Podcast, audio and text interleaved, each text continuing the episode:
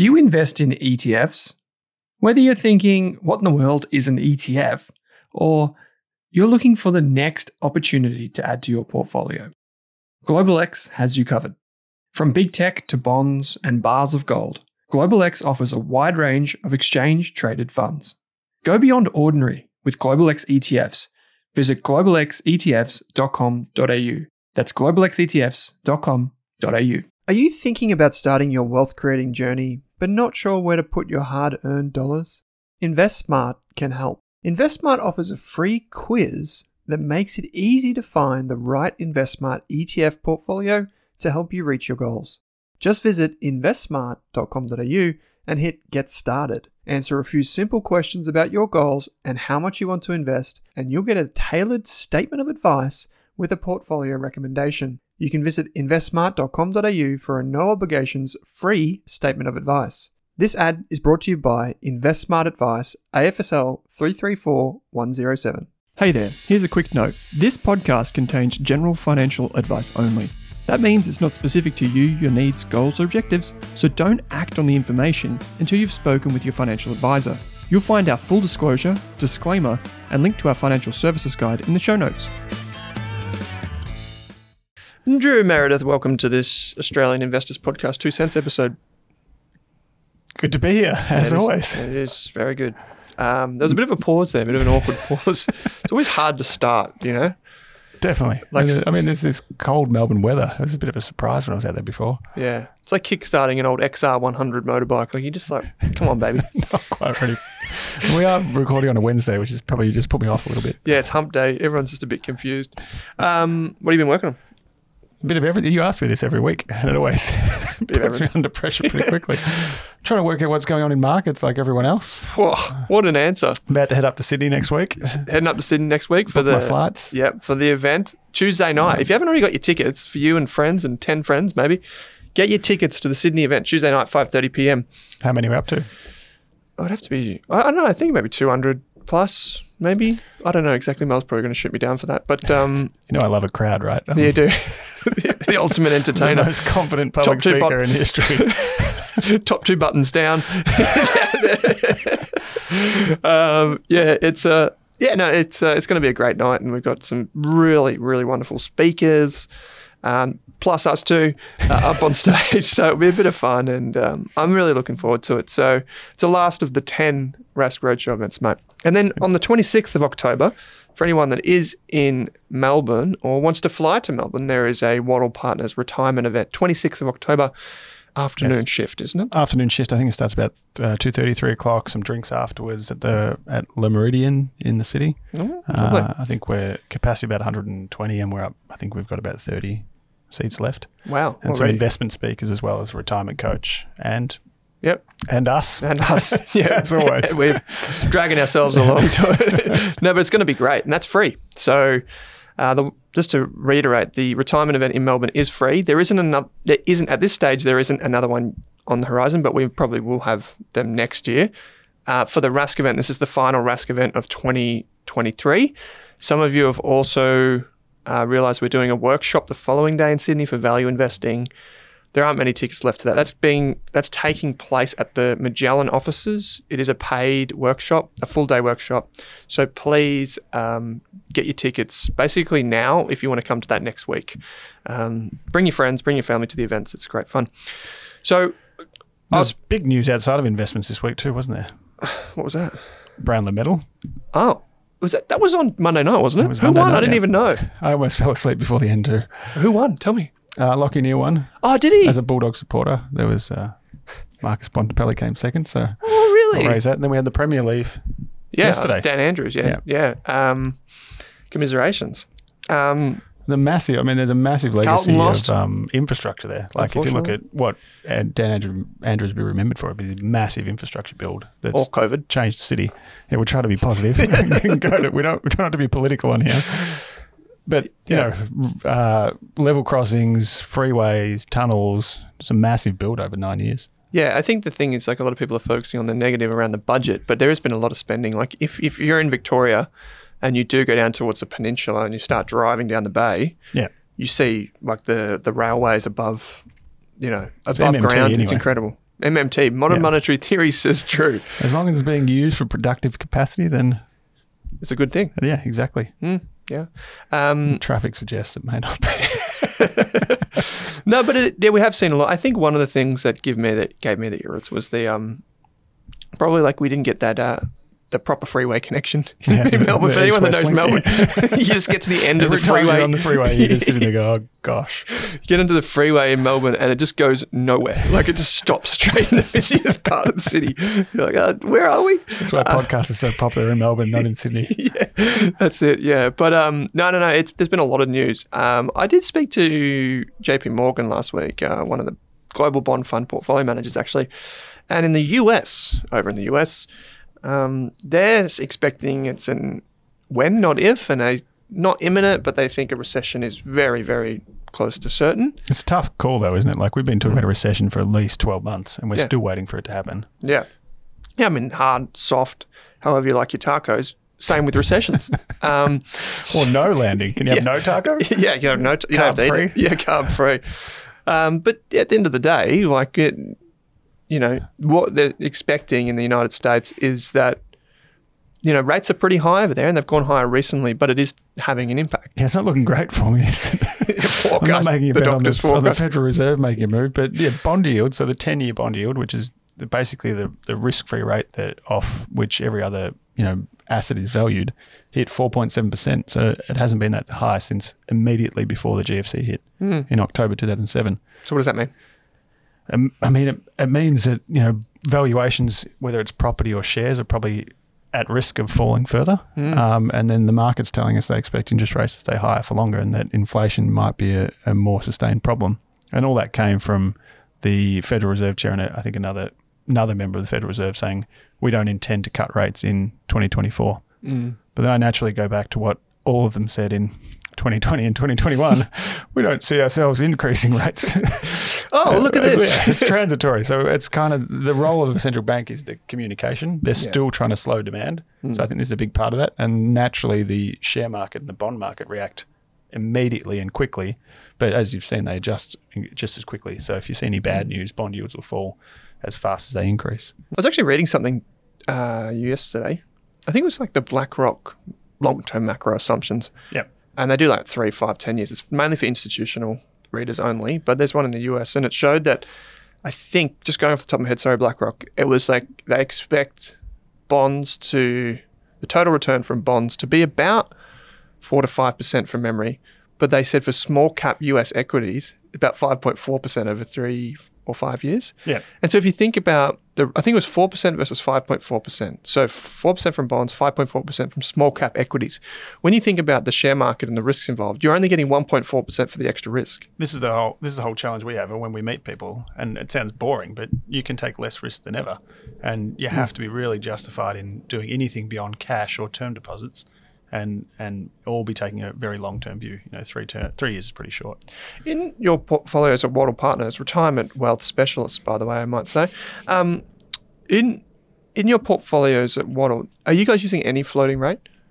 Yeah, we're probably we were eighty percent floating to twenty percent fixed until recently, Yep. and then in 2023 we've made it 50-50. So we're half floating, half fixed. Yep. and we're probably given yields. You know, the the income you can get from a government bond is over four percent now. We're looking at increasing the uh, fixed rate more, which is somewhat contrarian, or you know, the opposite of what a lot of people are talking about. But I think that just t- tells you we're taking a longer term view, and we also think if you can get four and a half percent risk free, uh, rates have to go up a lot more to lose much money on that. It's interesting. Like one of the fastest growing funds of the last year in ETF land is the Global X uh, Treasuries Fund, Yep. Which is actually down year over year, like six percent or something. Yep. That's short term. No, this is long, long, long, term, yeah, long so like duration. five, three, five, ten year yeah. US government bonds. And because rates have still gone up a little bit in the US, they're still losing. I think the duration, we're going to get some geeky stuff out right now. Have a look in my toolbox. But uh, here we see that duration was around about six and interest rates have gone up maybe half that, maybe a bit more since then. So we've Yep. seen the portfolio fall about six. Yeah. So just so you know, for anyone that's listening doesn't have a clue what that just meant, if you go onto a bond ETF's website or bond fund manager's website, they'll have something called effective duration what that basically means is it's an assessment of the sensitivity of the fund to interest rate changes. So, for example, if it's six, what that would mean is if, if interest rates go up 1%, you'd expect the bond portfolio to fall 6%. And interest rates not being the cash rate that the RBA uses, Yeah. but the bond yield, Yeah. the prevailing bond yield Exactly. um, of the similar term. Yeah. So you can get a sense of like what it actually means. And so when you have long duration, like um, you have 10 year government bonds, let's say the effective duration is eight, they're more sensitive than something that's got no duration at all, which would be like floating in- interest rates might be a floating rate fund, a floating rate ETF might have a duration of what, like 0.2, meaning that it's basically immune to changes. Yeah, exactly. And then if you see bond yields, uh, I mean, what we've seen, if there is a recession, what has happened in every recession is bond yields have fallen quickly. Yep. So they can fall from four and a half to two and a half in a, in a week or less if people are buying up bonds because they think it's going to offer protection or they want to get out of equities. Yeah. And what we've seen is people starting to buy those bonds. Yep. That's that was kind of my point and your point is like people are now starting to do that, and they've been hurt in the short term because interest rates have still gone up.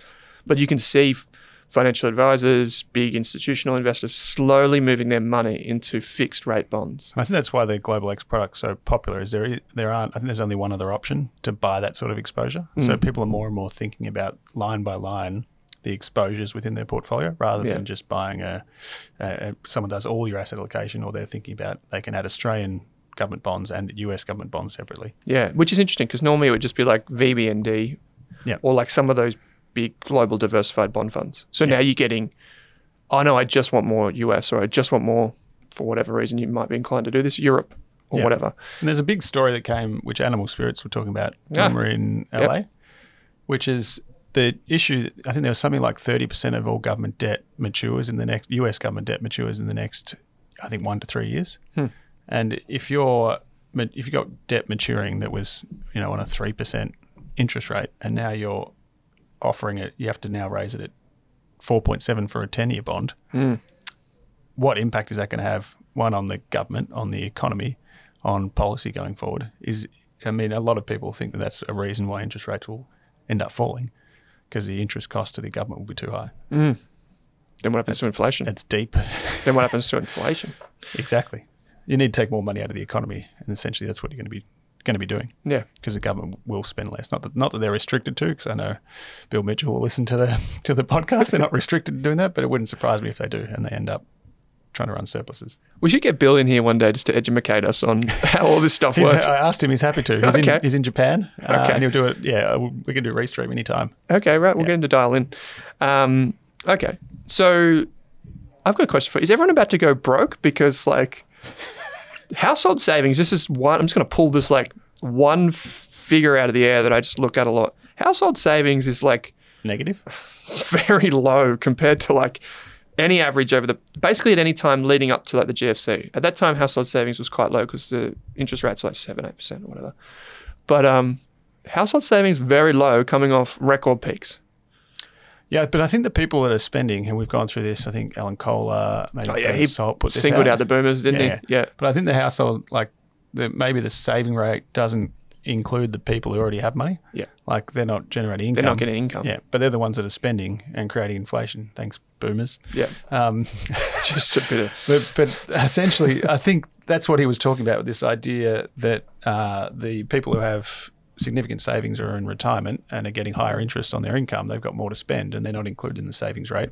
Whereas the younger people with mortgages and in early parts of their career are saving less just to keep up with the higher cost of living. So I think maybe that's where this, you know, none of these measures are completely perfect. yeah. Um, Yeah. annoyed both sides of the. Yeah, well, you did. You just, just had a fight with everyone, picked a fight. Damn you, Burmans. Damn you, young a people. Wednesday. Um, yeah, like, and I just took this one photograph of like the um, the savings ratio, which shows like a big drop off since COVID. But people Yeah. are obviously spending um, saving money during COVID because it's the perfect time, right? Like you had uh, an a choice. inability to travel, an inability to spend literally anywhere other than online, um, which was good for Zoom stock for a little while, and then that didn't work out so well. Um, so yeah, the other thing that I'm curious because Put that against the S and P 500. I could do any type of That'd tra- chart crime you want me to do, really. um, so, uh, I, a cu- curious question for you then. Do you think at this stage of the cycle, do you think we'll start to see more I think I, I feel like we'll start to see more, a lot more stress in small business and private businesses, like meaningful. I think you. I mean, you've seen it initially focused on the property and construction sector, where there was a lot of providers. Yeah. and it's spreading into the commercial property at the moment. But small businesses, you know, you can just go to your local cafe and you can feel the kind of stress filtering in. Yeah. Whether the customers are still there, cost prices are going up, staff are going up. It's probably harder to get staff. Yeah. Uh, it wouldn't surprise me. That's kind of a good indicator of what's happening in the economy, isn't it? Yeah. yeah. Um, Like you said, like, Instagram and everyone going to Europe is probably another. yeah, that's, that's a bit of a different one, yeah. But like it's, I think for a lot of small businesses right now, like a lot of them would have the, maybe have had their eyes closed to some of the financials over the past few Yeah. years, and now they're waking up and they're saying, "Wow, like out of your out of your own pocket back Yeah. into your business. yeah, Yeah. man, this is out of shape. This thing." So I mean, if uh, like Lululemon and the big retailers are being forced to discount, Mm. I'm sure smaller retailers are, are as well. And you see this in like the brokerage space. Um, some of the platforms like CommSec dropping their fees um, to compete. Even Selfwealth dropped their fees. Like if you just think about that from the investment lens, that's probably very like strong signal to the market. Like we see the weakness in the market. We're going to go after this now. Yeah. Um, had a chat with Rob from Selfwealth about this not too long ago. Um, yeah, I just feel like there's a lot of. I think if you're a venture capitalist who managed to raise money at the top, like maybe if you raised money 18 months ago and you haven't deployed, like I feel like it'd be happy days A right venture capital fund. Yeah, venture capital fund. Yeah, Yeah, not a company that's no, no, no, no, no, no, no. There's some struggle down there. So numbers around that, there was like 99% of, it, of uh, private business or venture capital businesses fail. But then there were some stats that said the likes of Airtree and Blackbird, it's much lower, like Mm, oh, only 20% It'd have to be. of the companies they invest into. But if you think about it, like they have, not just those two, but just in general, if you did raise at the right time, all of a sudden you have less, No competition. no competition, l- lower quality businesses going out of business because they just uh, unfortunately can't afford to keep going Yep. without cheap funding. Milk Run was, Yeah. and it's still, that's owned by Woolies now, isn't it? Yeah, great ads on the billboards, I might add, though. Um, but the, then you have like the, so lower competition, better deals, and more flow.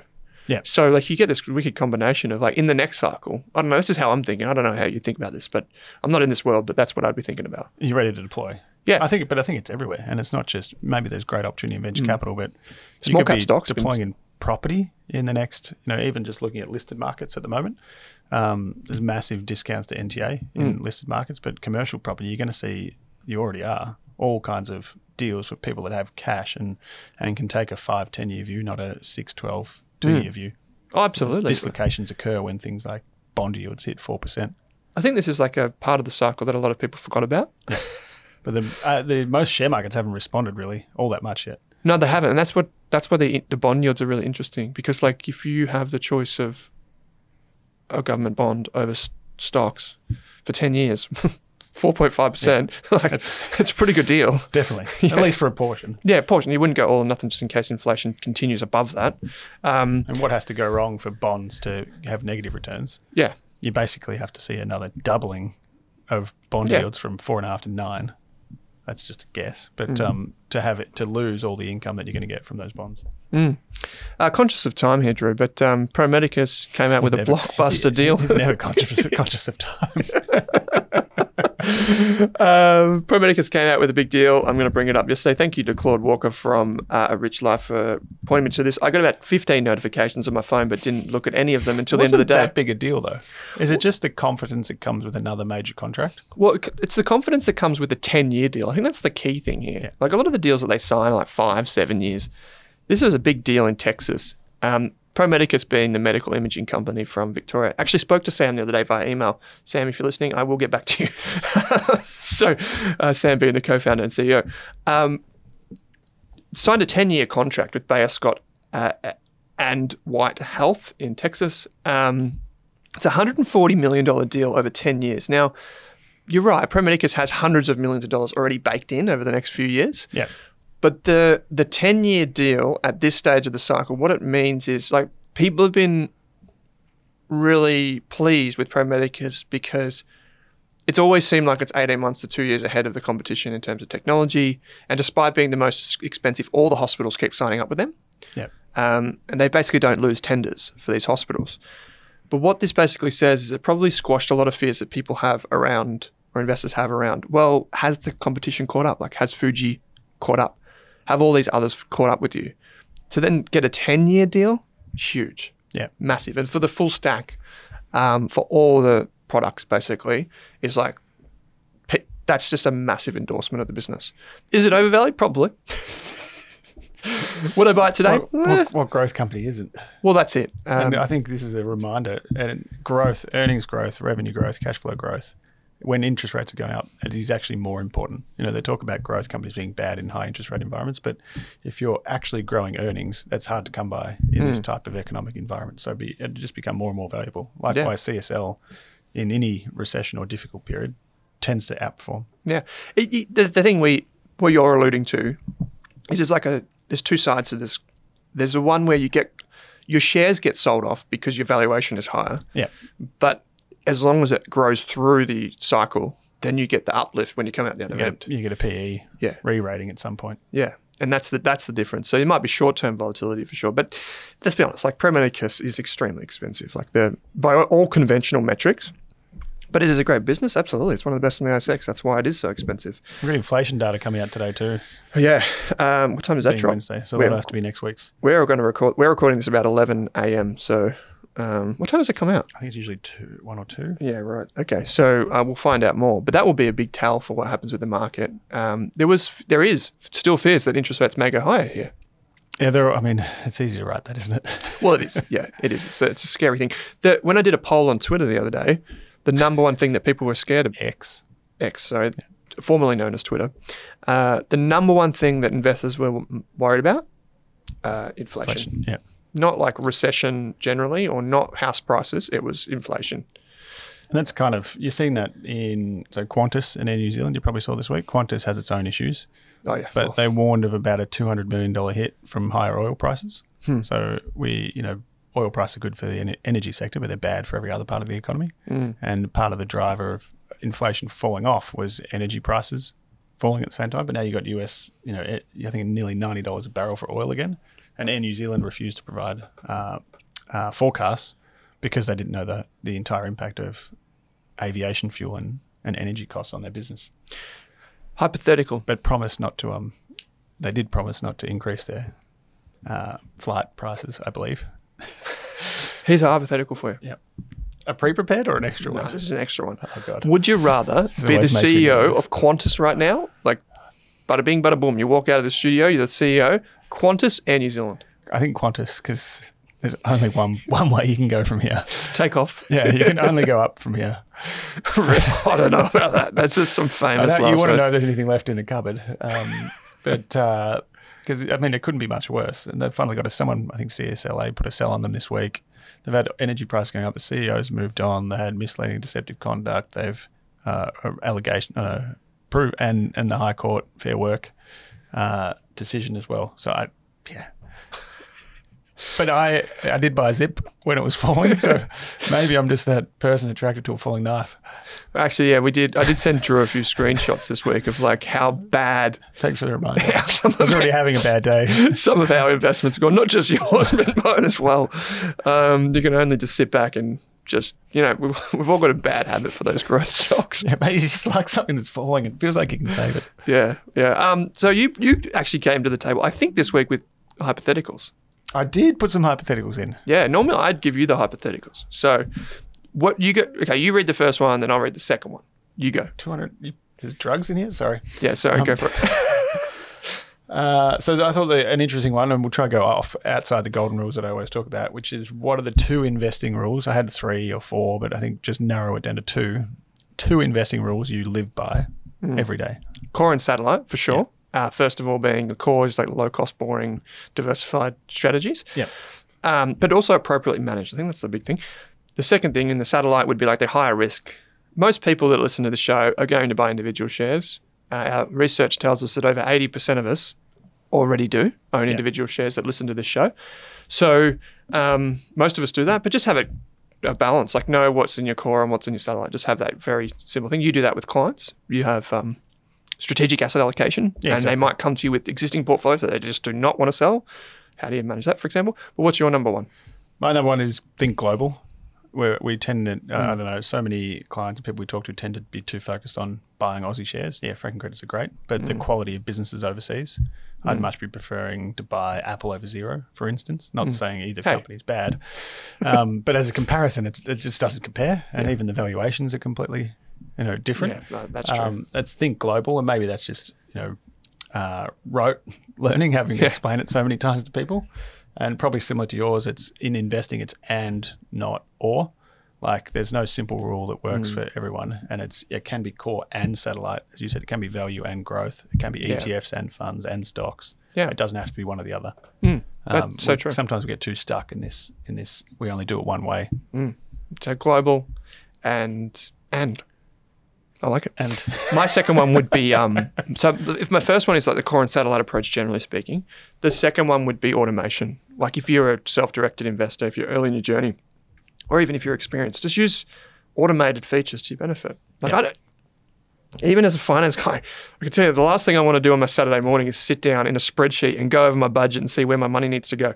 I'd rather just automate it once and just let it run. like rebalancing, it's not automatic for us, but the decision framework is automatic. Yeah. And then we go implement it. Yeah, absolutely. So the other one that you had, which was a hypothetical, now I've given my answers here, but I'm going to go for yours first, is what is the weirdest investment you have ever owned? Outside of a bar, Which is not weird. It's a chicken farm.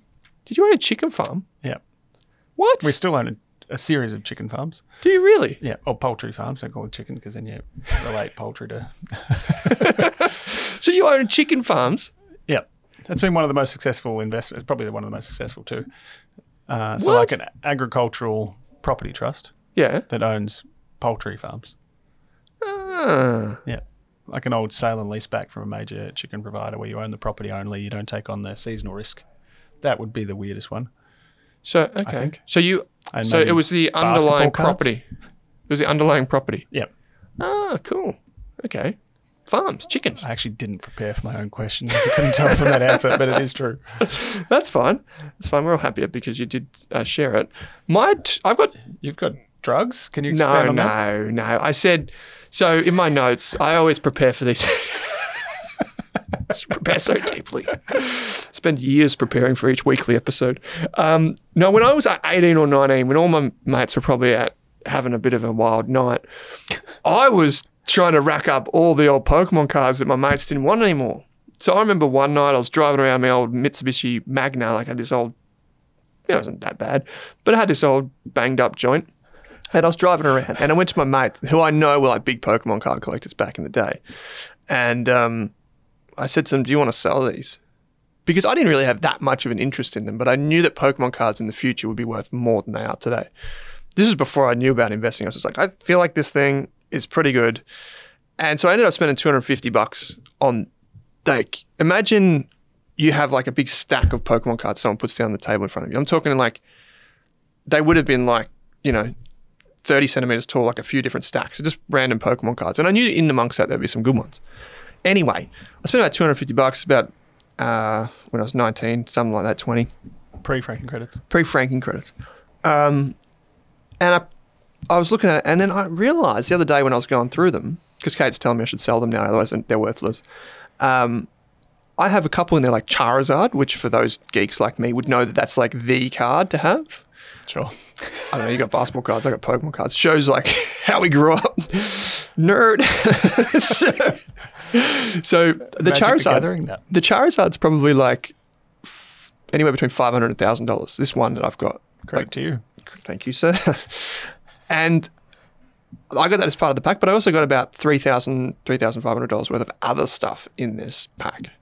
Um, so I did the numbers. That would be a CAGR of about about 23% on my original capital, or a Per 14. annum over how you It's about when you were 19, so what's about that, 13 eight years. ago. yeah, yeah, two months ago. That, but it's about a 14 bagger for me. So that was the, probably the most unusual investment that I'd made. Um, it's not really that like collectibles are a pretty well worn thing. It's definitely in the alternative bucket. But I'll give you another one. This was not an investment in terms of like financials, in terms of like human capital. When I was young, like growing up on the farm, from like I would say I said nine to fourteen in my notes, but it's probably like younger than that to be honest. Like my parents not forced me, but they basically said like if you want money, you go to, you go and get it, right? And we lived on a flower farm where we sold Proteas, Waratahs, these types of flowers that you get as cut flowers. Yeah. Pretty hard work because it was like basically lived on a cliff. So trying to cart all those up was pretty tough. But mum would drive me up and we lived near this tourist destination. I would go and sell the flowers. And I would bring in maybe 150, 250 bucks cash. Have to pay away a bit of that for my transportation. Um, but this was at the time when my mates and my friends would have been making 200 bucks for three days' work or Yeah. whatever, you know, at that time. So I was like rolling in it. And I, Buying Pokemon cards. I, I Oh, basically, bit earlier. yeah, yeah, but this was basically what I was doing is I was like taking something that I had in uh, abundance and then using it and finding the value prop and then selling it. The hardest bit was um, the imposter syndrome. I didn't feel like I could sell something that I'd created. But then this the other thing that eventually shut down this enterprise, kind of like the Buffett pinball machines, but I didn't have the the ability to kind of masquerade and say that there's someone else behind the scenes, like a big like a bikie or something like this. Actually, the council closed me down. Because all the shop owners in the First town, experience with the regulator. yeah, that's it. All the all the um, shops in the town complained about me because I was taking some of their Oh, you, The you were selling to their you were selling to their clients. At yeah yeah. I was just setting up with my like my little posies and my flowers, and I was selling it, and I was making good money. Yeah, and then you're selling to them at three times higher. Yeah, and Big Candy didn't want me to have Like a slice of their wallet. So yeah, they um, you know what they say, friction is the best destination for um, multi baggers. Well, that's where it was. But that was probably it, mate. So you got chicken, I've got flowers and Pokemon cards. Definitely weird. Definitely weird. Okay. First question that we've got today comes from Fashion Phil. This applies to all people that write in a question. You can ask a question by going to your podcast player, or if you're on YouTube, just drop down into the description. There's a thing that says Ask a Question. Select the Australian Investors Podcast. Uh, Drew, Dr. Andrew Meredith, or myself will answer your questions weekly. We don't always get to all of them, but we do really appreciate you sending them in and the messages. Bonus points go to anyone that has a funny name. If you are the funniest name of the week we select you, you get a pass to the Value Investor Program. It's about $500 worth of uh, investor training in your pocket for free. Just remember, all of the answers to questions are strictly general in nature. We don't know your personal circumstances. Please see a financial planner like, say, Drew here from Wattle Partners or anyone at the Wattle Partners team for that matter. Or you can head to moneysmart.gov.au and search for a financial advisor there. Um, also, if we do mention things like ETFs or whatever, read the product disclosure statement, would you? Okay, Fashion Phil says, Hi, Owen. This one's directly to me, um, but we can both weigh in on this. I'm genuinely considering changing careers from healthcare to finance. Don't know what area specifically, but intend to figure it out as my knowledge of the industry grows. I have explored a master's degree in applied finance as a formal starting point. In your experience, can you speak about some of the pathways or offer any advice in getting into the finance industry, particularly investing? By the way, I'm 38 with three young kids, so it is a big deal. Definitely. That is a big deal. Drew, what do you think? I mean, tough question. It's a tough I mean, one. the, I mean, the first thing you can do, which is probably what you're looking at, is you're staying in your current career while you're training for your Mm. new one, and you can do a lot of the study that you're talking about uh, separate to like outside of work hours. Yeah. So I think that's pretty important to kind of consider that. But there's, so, and you'll expand on it. There's so many pathways.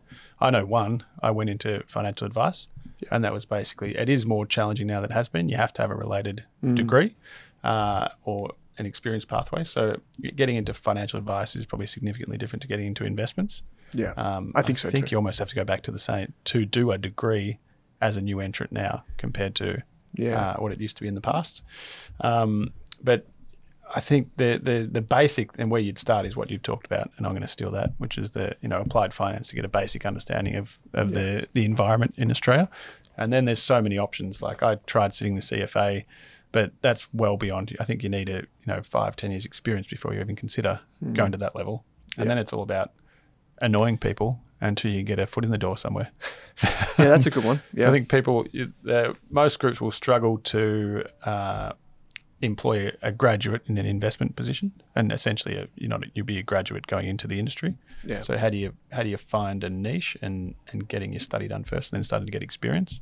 Maybe there's a link between healthcare and you know you start approaching healthcare uh, funds. Yeah, healthcare funds or, or even uh, managers that have healthcare stocks within them and, and kind of find a niche within that to get a foot in the door. Mm. I think you've got a better, far better answer than I do.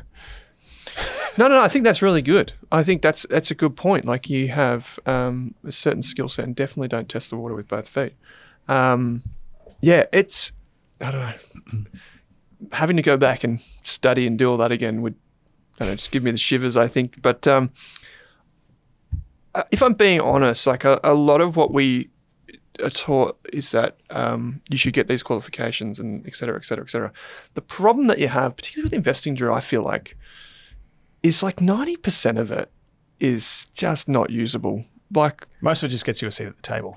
Like for Yeah. most, which is unfortunate. Yeah. A lot of the education system is about getting the degree it's that tickets, literally right? is a f- seat at the table and not actually determines how you whether your career is a success or not.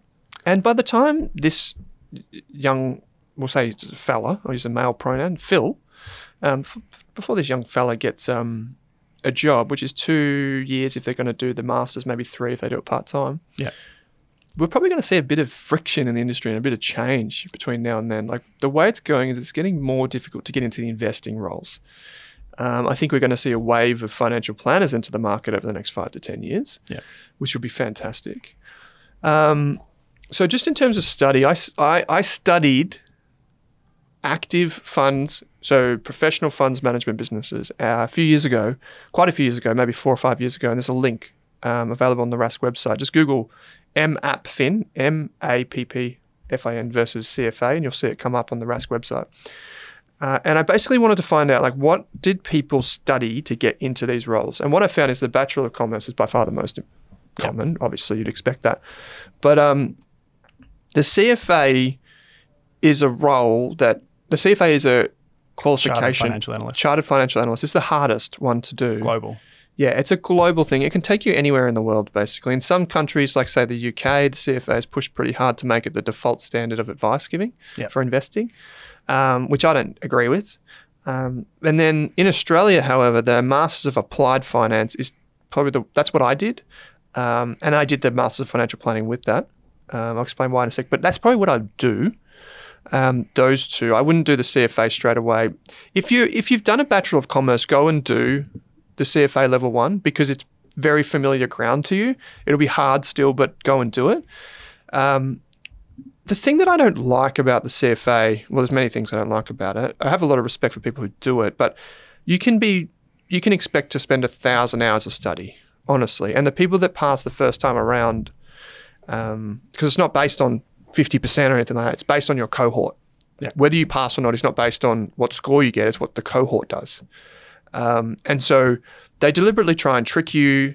They teach things in unnecessarily complex ways. Like some of the derivative stuff I found was unnecessarily complex. And I think it's just because the CFA Institute was trying to be original Yeah, yeah. and have their own textbooks and I whatever. failed all that.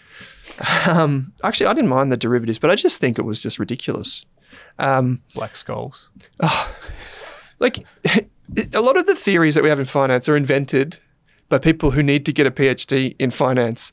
And then we take that as like the default standard, but no one ever uses it. No, And so, it's all a spreadsheet. I'll, yeah, I'll give you some things um, here. I, I, I think like this is the way I would do it if I was doing it again. And I've got a list here, and I apologize if it sounds like I'm reading it off because I am.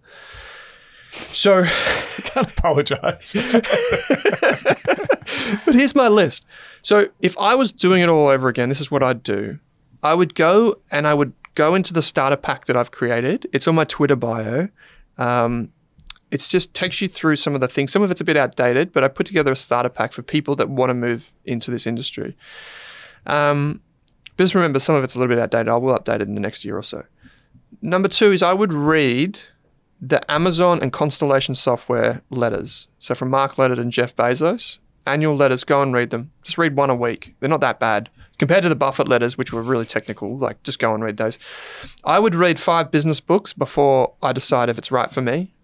If I was going to read the investing side of things, this is what I'd go with. The little book that beats the market. Um, it's the book that might be famous for the magic formula. It introduces you to quantitative analysis of financial statements, very basic though. Uh, the second book is uh, The Last Liberal Art by Robert Hagstrom. It teaches you to be worldly. The third book is not to do with finance or investing at all, but it relates to the way our brains work, which is Influence the Psychology of Persuasion by Robert Cialdini. Um, to give you an idea of this book, Charlie Munger's the misjudgment of human psychology or whatever he called it, human misjudgment, was actually based on the findings of Cialdini. Yep. So to give you an example of how important this book is, um, Gorilla Game, investing in high technology, if you're interested in uh, technology and fast growing companies. And finally, there's a book called, it doesn't get much airtime these days. It's by Bruce Greenwald. It's called Value Investing, and it actually surveys like five to 10 uh, different investors and their approach uh, and what they have in common. So those are the books that I'd read. I'd listen to the last five years of the Berkshire Hathaway annual meetings because that will give you an understanding of how the two greatest investors, arguably the two greatest investors that have ever lived, deal with these things. Um, Self promotion, but the, the our value investor program is great for someone like this. If you haven't already taken the value investor program, just shoot me a message and I'll give you a coupon code to get it cheap. But it's actually applied learning. Follow Brian Feroldi on Twitter. Next one, Bit of a random. yeah, he's brilliant for investment commentary. He will maybe appear on the show again soon. Um, the next one is read for 15 minutes a day for the next three months and see if you can do that. I know you've got three kids. The Farnham Street blog by Shane Parrish. Um, there's a mental models page. If you just go through them one by one, you'll understand the world better as well of investing. At this point, I would reassess. At this point, it's four years later. I would reassess. This is probably three or four months in. At this point, I would reassess my life and where I want to go. What if someone recommended I do? And then I would go, do I still want to continue down this path? Because you've probably learnt a lot of the major nuggets of wisdom from our industry. And the next steps is what, it, to your point, I would take the Kaplan Masters of Applied Finance. The Macquarie one is the better, higher standard one, but you got to study on Saturdays, is my understanding. Maybe there's an online option now. Yeah. But I want Saturdays in my life. So maybe you do too.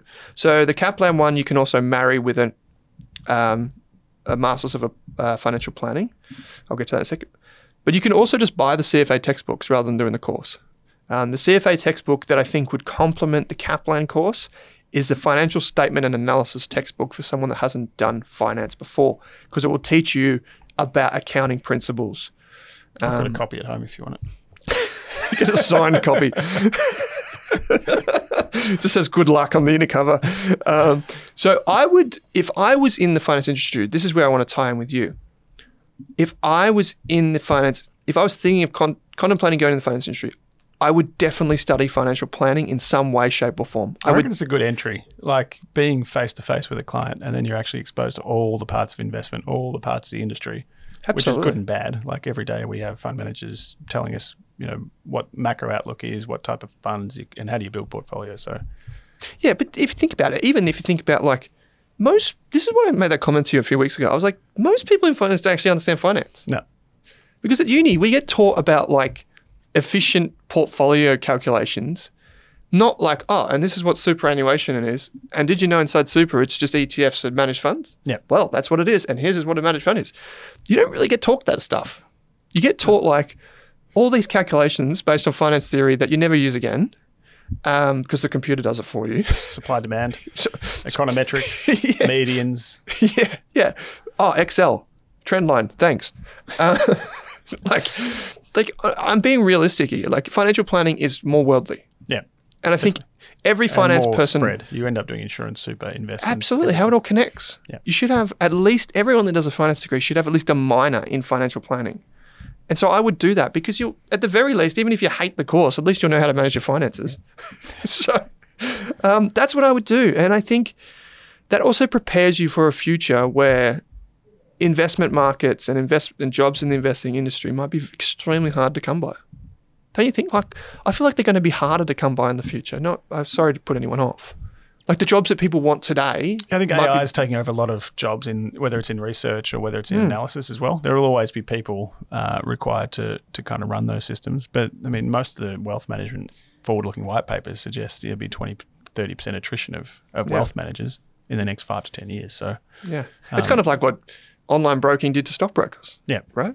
Like they still exist, but and I think it's not as many you're probably more accessible as a as an older graduate getting into advice than you probably are in investments. uh, people would be, yeah, people would be so uh, grateful to have that experience outside of finance. Yeah. I think that's one of the key advantages that someone like this has. Finally, the number one piece of feedback that I always have for people going for jobs in this industry is do something out of the ordinary. And the easiest way to do that is to start a Twitter slash X account and interact with people, to start a blog, but do not give financial advice. Do not go out there and be like, buy, hold, sell, but just write and journal what you find. Like, oh, well, I researched this company and it does this. This is its business model. Then I looked at this company and did this business model. And then follow the fund managers or the financial advisors that you like and just interact with them. Yeah, exactly. That's the way to stand out, not through Have a different degree. Go or- turn up at events and annoy people. Yeah, ask questions. Yeah, that's it. Yeah. Just be that person and get noticed. And that's what that would be the number one piece of advice. bit hard when you got kids, but just do it and learn. Um, yeah. So that's it. So this is a good one for you, Drew, because I didn't really know the answer to this next question. It's from Take. I will. Maybe. Um, hopefully, between the two of us, we can come up with a four out of 10. Um, takeaway family pack for one, please. That's the name of the questioner. says, Hi, Drew and Owen. I was not surprised when you said one of the common questions on your roadshow was on investing as a couple or getting your partner to save and invest. It is, indeed. So, can I ask you the opposite? What should singles be doing to get a leg up in investing? It seems like everyone's geared towards families. No super spouse contribution, no way to invest in a lower earning partner's name, no tax breaks for singles, no expense sharing, e.g., like rent mortgage. Is there anything singles can take advantage of? As as long as it is not finding a partner, I'd appreciate some realistic general advice, please. What options do singles have?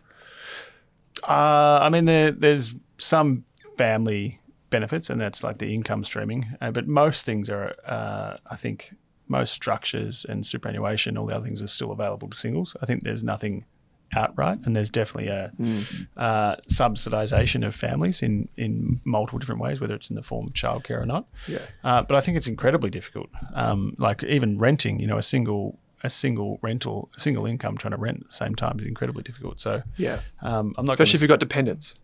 yeah, exactly. We said no dependents here. Yeah, I'm assuming no dependents here because they haven't said anything about family. They said everything's geared towards families. Yeah. So, All you can do is try and you know get started and take the right steps and invest aggressively. Yeah. You know, my accountant often tells me, you know, when you're trying to find interesting deductions, just pay the tax. it means your income is going up. Yeah. Like just accept that you can't hide it in different entity structures or, or get extra, you know, deductions here and there. Just accept that that's the that's the I know the the guardrails or the guidelines and and then just as you as you've always said, automate as much as you can invest aggressively, use structures that are available to you because superannuation's the same, treated the same as everyone. Yes, you can't switch contributions around. Um, and it and it's I know what you're going to say first, but that's a pretty tough one to start with too. oh yeah, get a better job. I've conjured my inner Charlie I mean, Munger there's for another that. one there, which is like if if it's if it's income driven, you need more income. Well, maybe it is that side hustle. Is it? Is it? I hate talking about it, but are there other you know are there different things you could be doing on the side that can bring in an income that you can direct towards investments? Um, is it consulting? Is it you know selling things online? Is it drop shipping? Is it no? Don't do any of these things. Is it creating an app? But that that's kind of the how do you find additional income sources rather than how do Yeah. you deal with the end of the funnel? Yeah. Uh, yeah, I mean, just thinking out loud here, I think the one thing that folks would have if you're a single without dependents, this is my key asterisk because we don't know. Without dependents, you probably have more time than someone who has dependents or is in a couple. And I'm just being realistic here. Yeah. On average, you probably do. Yeah. Sure, you might have a wonderful social life, but for the most part, you probably have more time, which gives you more flexibility. We're grossly generalizing, unprepared for to answer this question. No, but I feel like so. I, I, I think about this a lot because I get a lot of pushback on this saying that I have is that the world is built for couples. The finance world is built for couples. Yeah. It's and people do tend to push back. They say, "Hey, I'm single," and I hear you. Um, but it is built for couples. I'm just acknowledging the reality. The thing is, you can probably accept more risk. You can accept more risk. You probably don't need as much as in- insurance. Yeah. That's probably the big thing. You'll still need some insurance, but you probably don't need as much because you're not worried about that sort of thing. Yeah, so you can go hard. Like Yep. if you're buying a property, you can you can probably be comfortable leveraging more. You Yep. can probably take more risk. You can probably take a, a longer term view. As long as you have insurance. yeah. Yeah. As long as you have your emergency fund, these types of things. Um, the other thing is, yeah, you mentioned that you can't do like mortgage and shared expenses, but maybe you can. What I mean by that is maybe you can do a flatmate situation. I'm not saying forever, but so like, Cohabitate.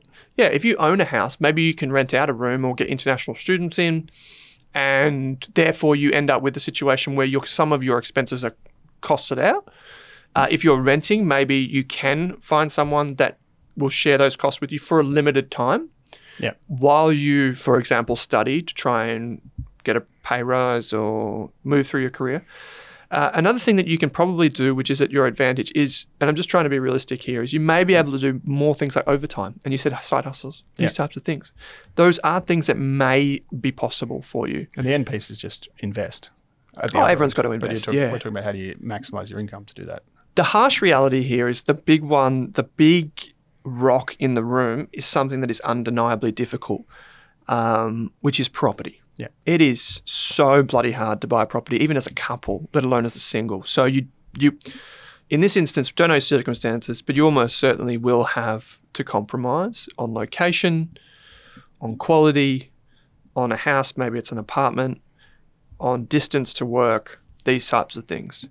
Um, I, you know, we're generalizing here, but one of the things that you may be able to do is you may be able to work remote more than in the office or something like this.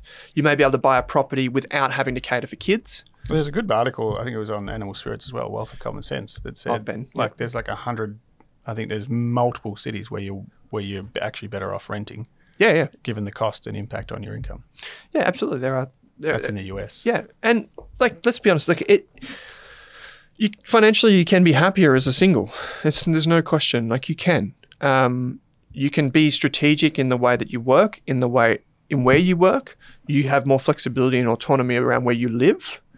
Um, you probably don't need as much insurance, although you should still have some. I'm going to keep iterating that point. Um, you also can set your own goals and priorities. Yeah. Whereas in a relationship, you often have to compromise on goals. You also have to compromise on the other person's bad habits with money. So there are a lot of things that work in your favor. Um, it's a hard one, but I would say, like, if you just think about property as the big rock, they say four to five times your income is what you can borrow. So that's probably your upper ceiling in terms of the property accessibility question. Um, and that's where I would go with. But I hope that's added some cost. It's just try and find a negative and turn it into a positive. So, okay, I can't save money on rent. Well, why can't you? Maybe there is a way to do that. Maybe there is a way to get someone in or rent with someone else. Um, maybe because you don't have the extra income, maybe you can invest more in your current career to get ahead faster than the person that goes and has kids or goes overseas or meets a partner and is distracted from work. That's your opportunity, not your weakness. Anyway, let's get on. Um, Not that partners are distractions from work. not at all. Not, definitely not. Sophia from the UN says, This is coming to you live from Sophia. She's now in my brain. Um, I am in my 40s. I thought Sophia was ageless. Um, I've been, this is a bloody great question, actually, Sophia. So thanks for sending this in. Um, I'm in my 40s. I've been on the FIFO bandwagon, fly in, fly out. No, I don't think it's first in, first out. I don't think it's an accounting standards. CFA charter holders will get that joke. No one else will care. Um, I mean, I've been on the Fi- FIFO bandwagon for nearly 20 years. I've paid off the house, bought a bunch of toys, cars that have actually gone up in value. That's interesting. And I'm debt free. I've loaded up my super over 450, I think it's meant to say $1,000. Um, and am now loading up the share portfolio, including ETFs and individual companies. What's next? How do I set myself up and my family for the future so that I can escape the FIFO trap? Don't stuff it up. Don't stuff it up. and end of podcast. Thanks. Mic drop.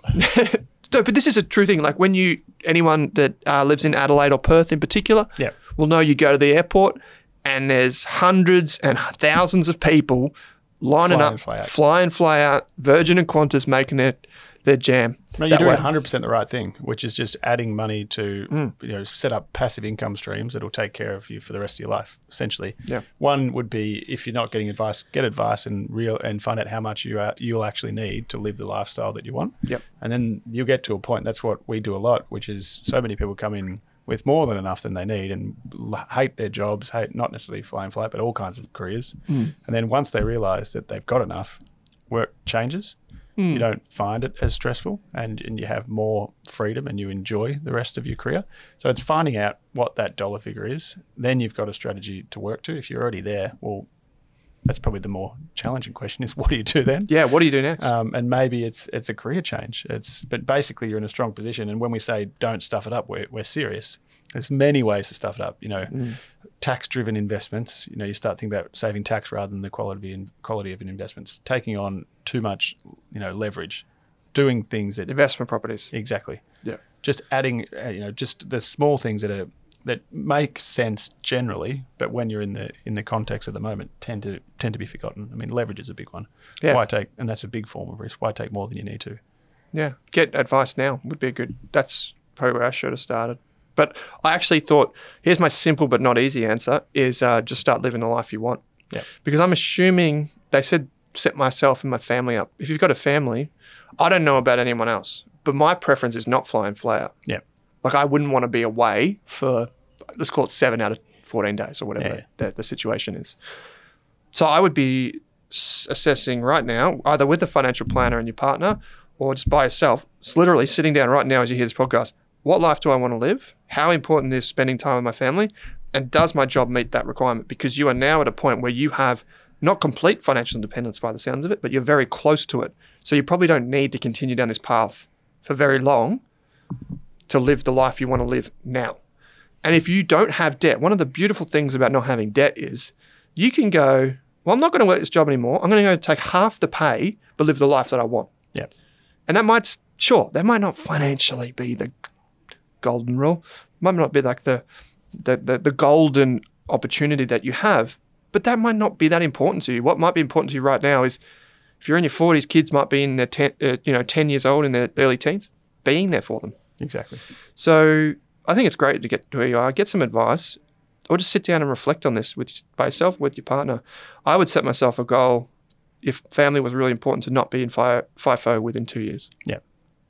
Go and gouge as much money as you can from the mining system and then get out And find a find something else. Exactly. Yeah, yeah. Great question, and good on you for getting that far in.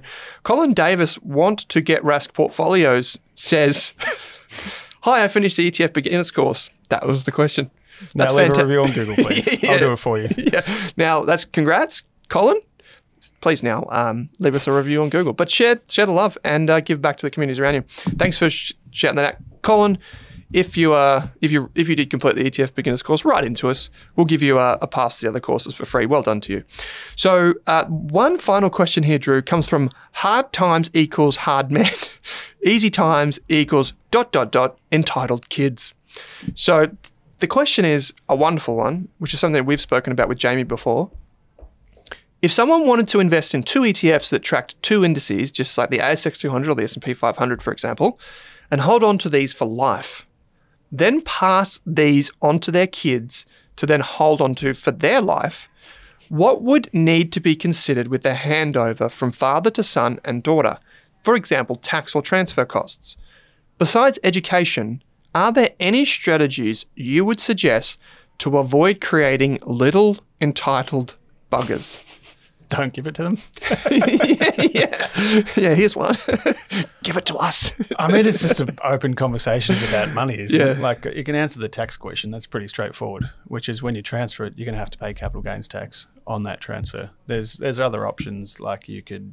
Some people use an investment bond, which we probably talked about before, which is a tax paid entity. You can put in their name, but then they get taxed punitively. Um, but I think in creating them, it's having more open conversations about money, with Yeah. whether it's with partners or with children.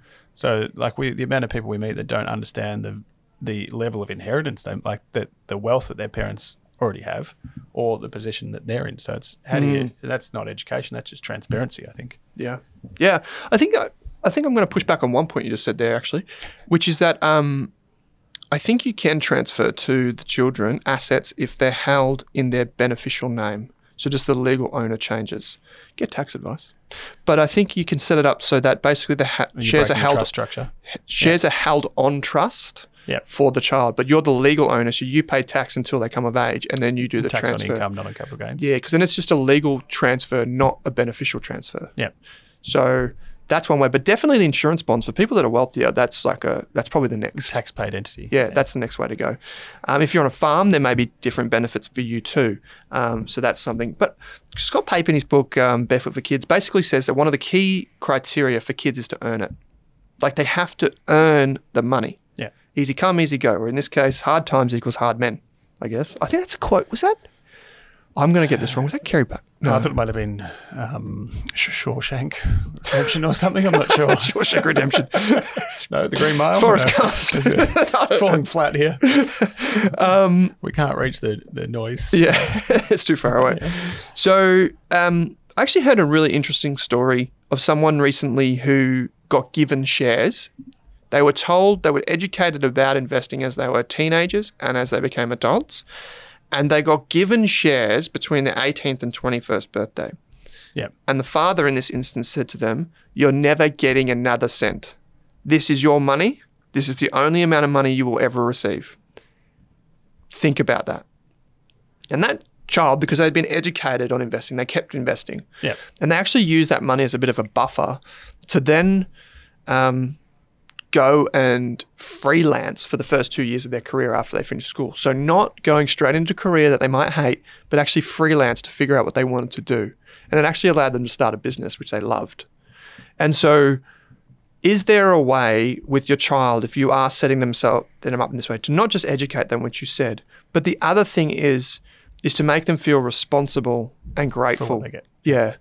Um, because unless they have some skin in the game, they're just going to, most of them, not all of them, it's generalization, but I, I haven't, yeah, there's the, all the studies that show after two generations, money's basically gone. Yeah. It's because we, the most important thing, like Jamie would tell us, is to pass on the education. And you always say, connect with them on their level. Yeah. So, I mean, my two year olds know how to spend. They don't know where it comes from yet, but they're more than happy to tap away at the, at the coffee shop. yeah, uh, my sister invested in VAS, VAS. Um, that was her choice over that was that or the S and P 500. She chose VAS. Um, good on her. Um, and so, what I'd say is like, if this is the case, you need to educate them on the path to it, but give them that responsibility. Let them know that it's not going to become easy. It's not going to be easy come, easy go, because, yeah, I mean their balances will be going south of the border as soon as you give them the money. Yeah. So, so don't let that happen, um, and teach them the value of money. Uh, I think if you, what I've realised in running the Australian Investors podcast and all the podcasts over many years is that when we get people to tell their stories, there are very common elements, and one of them is this, Drew, and you may have experienced this too with your parents or what have you, is that children who tend to see businesses play out in real life are more likely to go and take risk and start businesses themselves. And that's not a coincidence, I don't think. We see that entrepreneurial spirit early in life and they, they see the role models do that. Yeah. That's what they'll emulate. They're just like For a better or worse, yeah. sponge, right? Yeah. May not happen all the time, but that's what I would do. And um, I'm sure if Jamie was sitting here right now, last time we had him in on a Q&A, he was, he was, you know, just into the, what is it, out of the fire into something, something like that. He was in the frying pan anyway. Um, he was saying that it's easier to educate kids on business, not on investing. Yeah. And so if you think about like the lemonade stall examples, teach the Concept them of business doesn't make sense. Yeah. I mean, investing doesn't necessarily make sense to young business people. would. Yeah. Lemons come in, lemonades go out, money, Money. right? so um, that is the concept you should be trying to teach them at any age, and that's where I'd say to go with, go to, um, get advice around the tax structures that you want to sort out, um, like confirm both Drew and I, Drew and I's opinion on this, um, with a tax accountant or a financial advisor, say like Drew, uh, and then go your own way. I just think it's really important to teach your your kids. The life goes on, and you've got to manage the money appropriately. Exactly. So Drew, you got to. I'll you. I'll select the questioner if you have the fam- the dad joke for us. I'm ready to go. Okay, I will give the the award this week. I just love this question, to be honest. Um, which was the question from Takeaway Family Pack for one, please. You said how hard it is to be a single in the financial world we live in. Well, here's a free value investor program for you that will help you on your way. Same with you, Fashion Phil. Give you a second. Uh, we'll give it to you as well because I mentioned it in the uh, the answer to your question. It's it's a good course, and I think it will be very beneficial for you in healthcare switching across. Without further ado, you can get in touch with Wattle Partners um, via wattlepartners.com.au. Link in the show notes. We will be in Sydney next week. Um, Dr. Andrew Dermouth is not banned from travelling to New South Wales yet, so he will be in attendance, um, as will I, and as will a wonderful lineup of guests in Sydney Tuesday night after work. It's a school night. We're not going to. It's not going to be too wild. It's going to be a bit of fun, says Drew, as he kind of like nods his head a bit weird like, to the side. Oh, are you sure about that? You sure about that? Um, come and say good day. Then the Wattle Partners events on the 26th of October. Almost sold out. Free event for retirees over 45. Come along. Drew, take us off into the distance with a joke. Sticking with finance, Ooh. where do fish keep their money? Don't know. In a riverbank. Does that even make sense? I like it, mate. Thank Thanks you for so- listening. Thank you. Thank you for listening. We'll just leave now. No, mate, I give that. That's a good solid four out of ten. All right, I'll take Okay, that. well, it's nearly a the- pass. The, normal one, so Well done, mate. Thanks for joining me. good to see you.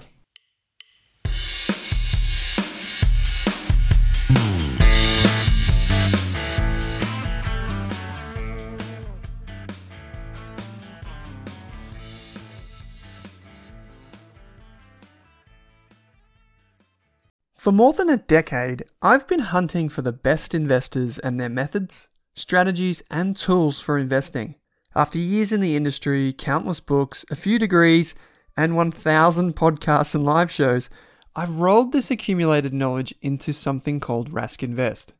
If you've ever heard me talk about a core and a satellite, active and passive, true long term compounding, or you simply want to know exactly how I would invest, now is your chance. Rask Invest is our new investment service, designed for all types of investors who want professional management of their core portfolio at a low cost from a team they trust. Rask Invest helps you automate your wealth creation and passive income. Simply click the link that says Invest with Owen in your podcast player to join one of our live platform walkthroughs or book a call with us. You can also view the Rask Invest PDS and TMD and get invested with me.